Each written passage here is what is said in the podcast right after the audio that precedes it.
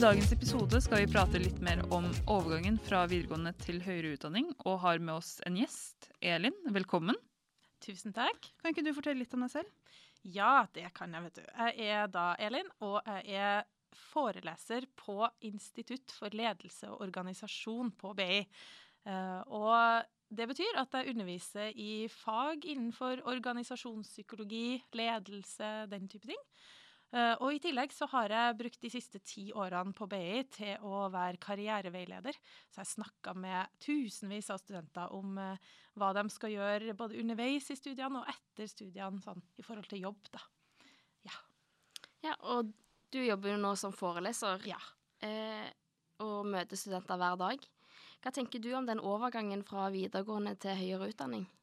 Det er en eh, spennende overgang. Det er helt sikkert. Plutselig så går det jo fra å på en måte, i hvert fall til dels ha noen som forteller deg hva du bør gjøre uh, uke for uke. Uh, kanskje til og med gi deg lekser. Og plutselig så er det jo ingen som sjekker om du har lest til forelesning, f.eks. For eksempel. du blir liksom litt din egen sjef. Og det kan jo for noen være en etterlengta mulighet til å endelig få lov til å være litt voksen og klar å ta ansvar for uh, sin egen læring. Og så kan det være andre som syns den overgangen er litt vel brå. Uh, med at du plutselig da må, må, faktisk stå opp om morgenen, gå til skolen og, og faktisk gjøre skolearbeid, selv om det er ingen som tester deg før selve eksamen. Så, så for noen så er nok den overgangen litt uh, Ja det er en overgang. Det er en annen måte å jobbe på. Mm. Motivasjon er jo et stikkord her. Absolutt. absolutt. Det er ikke noe tvil om at eh, er du motivert for studiene, er du motivert for å, å, gå på det studiet du har valgt, er du motivert for fagene, så er det jo lett å tenke seg at da går den der eh, jobbinga litt lettere. Da er det litt lettere å komme seg opp om morgenen, komme seg på forelesning og komme hjem og åpne boka. Så det jeg har lyst til å si der, det er jo at eh, ta nå litt sånn bruk, bruk litt tid før du starter å tenke gjennom hvorfor har jeg faktisk valgt å studere? Hvorfor har jeg valgt å studere akkurat på BI? Og ikke minst, hvorfor har jeg valgt akkurat det studiet? Hva er det jeg håper å få ut av det? Eh, hva er det jeg håper å oppnå etter jeg er ferdig, og ikke minst underveis? Eh, sånn at du blir litt sånn klar på hva er faktisk motivasjonen min. Mm. June, hva var den største utfordringen for deg? Eh, jeg tror det jeg syntes var mest utfordrende, var rett og slett det å balansere skole, fritid og gjerne ha en deltidsjobb ved siden av alt dette i tillegg. Mm. Um, ja. Ja, fordi vi har jo også snakket med 100 studenter som er ferdig med førsteåret på BI, mm. og det er jo mm. det alle sier, at den største utfordringen er det med tidsstyring. Um, hva tenker du om det, Elin? Ja, det er helt riktig. Vi vet at mange studenter er veldig travle mennesker. Eh, skal ofte rekke veldig mye i løpet av døgnets 24 timer. Ikke bare er du jo fulltidsstudent, men det er veldig mange studenter, ikke minst på BI, som jobber ved siden av, sånn som mm. dere eh, nevner her nå. Og så skal man jo gjerne ha tid til både venner, familie og kanskje til og med kjæreste. Mm. Så det der er lett å tenke seg at kan eh, fort bli en kilde til stress, altså hvis man tenker at man skal prestere på topp på alle de uh, områdene i livet sitt. Mm. Mm. Men hvis dette er noe som så å si alle opplever, så hva kan vi egentlig gjøre for å ikke bli så stressa? Jeg tror du har veldig rett i at så å si alle Eh, studenter kjenner på her, eh, det her stresset eh, en eller annen gang, i hvert fall. Og det med å liksom finne den der optimale balansen i hverdagen sin, da, det blir en viktig ferdighet, egentlig, for å få en ålreit studietid. For man vil jo gjerne alt. Man vil ha masse tid til studier, man vil ha masse tid til venner, familie, kjæresten, alt det her sosiale osv. osv. Eh, men hva er det som blir viktig for deg for å oppnå det du har lyst til å få ut av eh, hverdagen din? Tenk over liksom, hva bruker du faktisk tida di på? Eh, og hvordan kan du få til riktig balanse i din hverdag for deg? For noen så kan jo det innebære at hm, OK, jeg skal kanskje bruke litt mer tid på studier i hverdagen min. Jeg, skal, jeg, har lyst til å gjøre det bra, så derfor så må jeg gi meg sjøl mer tid av døgnet til å faktisk bruke på skole. Men så vet vi at det er noen studenter som er ekstremt uh, iherdig på både skole og jobb, og som kanskje heller trenger å ta seg råd og uh, mulighet eller lov da, til å faktisk ha fri litt oftere. Så du må på en måte kjenne litt på hva, hvor, hvordan står det til med balansen i, i, ditt liv. Og det skal jo studentene få trent seg litt på under studiestart på eh, Academic Day. Eh, hvor vi skal ha en øvelse på nettopp dette med tidsplanlegging. Så her vil det være veldig viktig for alle å følge godt med, fordi det er gode og viktige ferdigheter man har med seg inn når semesteret braker løs og man setter i gang med studiene. Det er så bra at de får opplæring i dette så tidlig i semesteret, men allikevel så viser det seg jo at mange studenter setter seg i skippertaksfella, og jeg vet det at jeg gjorde det jo sjøl hvert semester. Men hva skyldes dette her egentlig, Elin? Ja, skippertak det er noe vi alle antagelig har stifta bekjentskap med på et eller annet eh, tidspunkt. Altså det her med at man f.eks. utsetter å lese til eksamen til siste ukene rett før eksamen, og at man da tar et skikkelig skippertak når man har presset hengende over seg. Eh, jeg snakker jo med mange studenter som sier at det er akkurat sånn de jobber best, og at de trenger litt eh, press for å være effektive. Problemet er jo at jeg også snakker med like mange studenter som har utsatt å lese.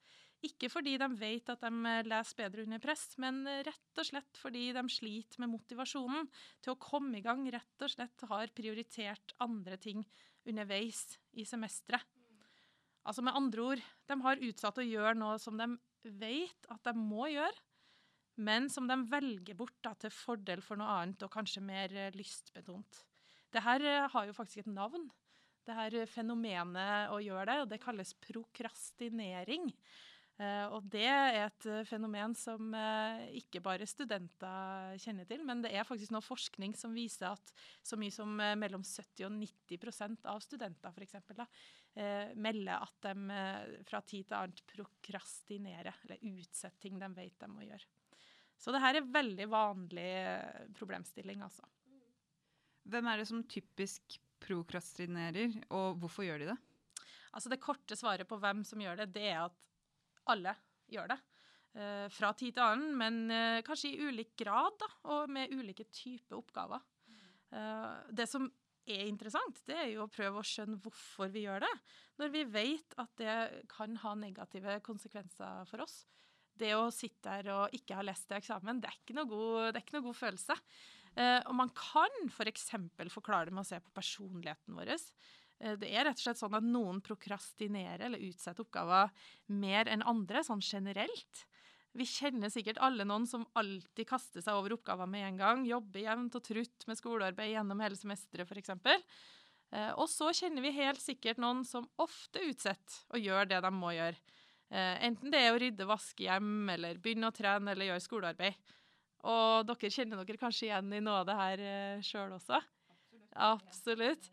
Dessuten så vet vi jo at manglende motivasjon her kommer den igjen, for å gjøre den konkrete oppgaven ofte gjør at vi velger å utsette den. Eh, ta meg sjøl, for eksempel. Da. Jeg meldte meg jo på det lokale treningssenteret for noen måneder siden. Hadde en intensjon om at nå skulle det trenes, både titt og ofte. Eh, men på tross av alle gode intensjoner så viser det seg i en hektisk hverdag altså, at motivasjonen til å stikke og trene ikke alltid er like høy, eller høy nok til at det blir gjennomført, eh, til og med. Eh, og så er det jo ikke minst å se på selve oppgaven som en forklaring. Det er noen oppgaver som vi oftere utsetter enn andre. For eksempel, da.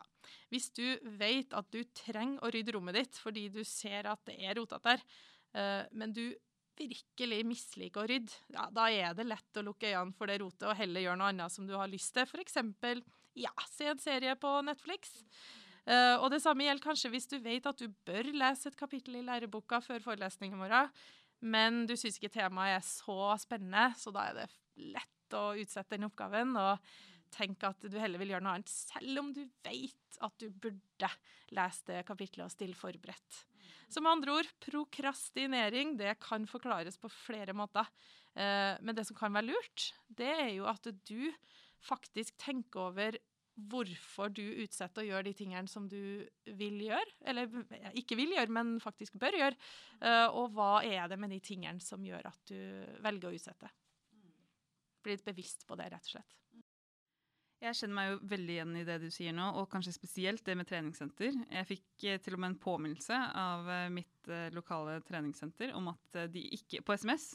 Og på SMS-en så står det faktisk 'Vi har fortsatt ikke sett deg på et av våre sentre.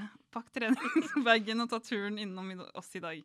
Husk, du angrer sjelden på en treningsøkt. Nettopp. Ikke sant. Så har du noen tips for å fikse dette, sånn at jeg kan få kommet meg på treningssenteret så snart som mulig?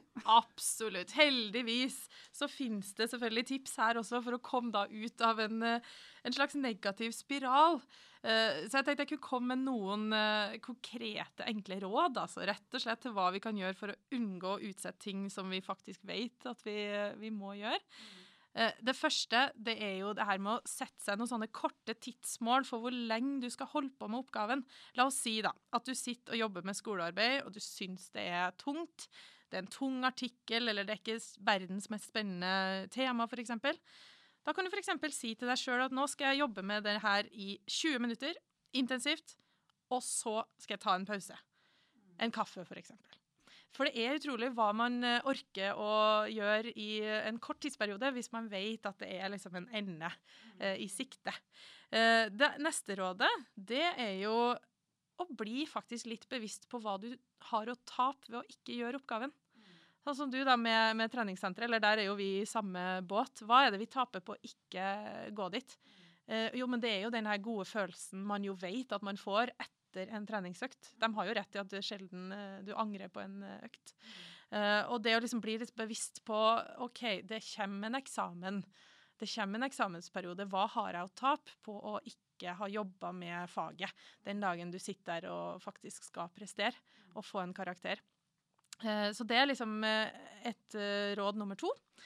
og så til slutt faktisk koble av. Det er jo sånn i dag og dagens unge særskilt, kanskje, er vi jo alltid tilgjengelig. Du er liksom alltid tilgjengelig på sosiale medier.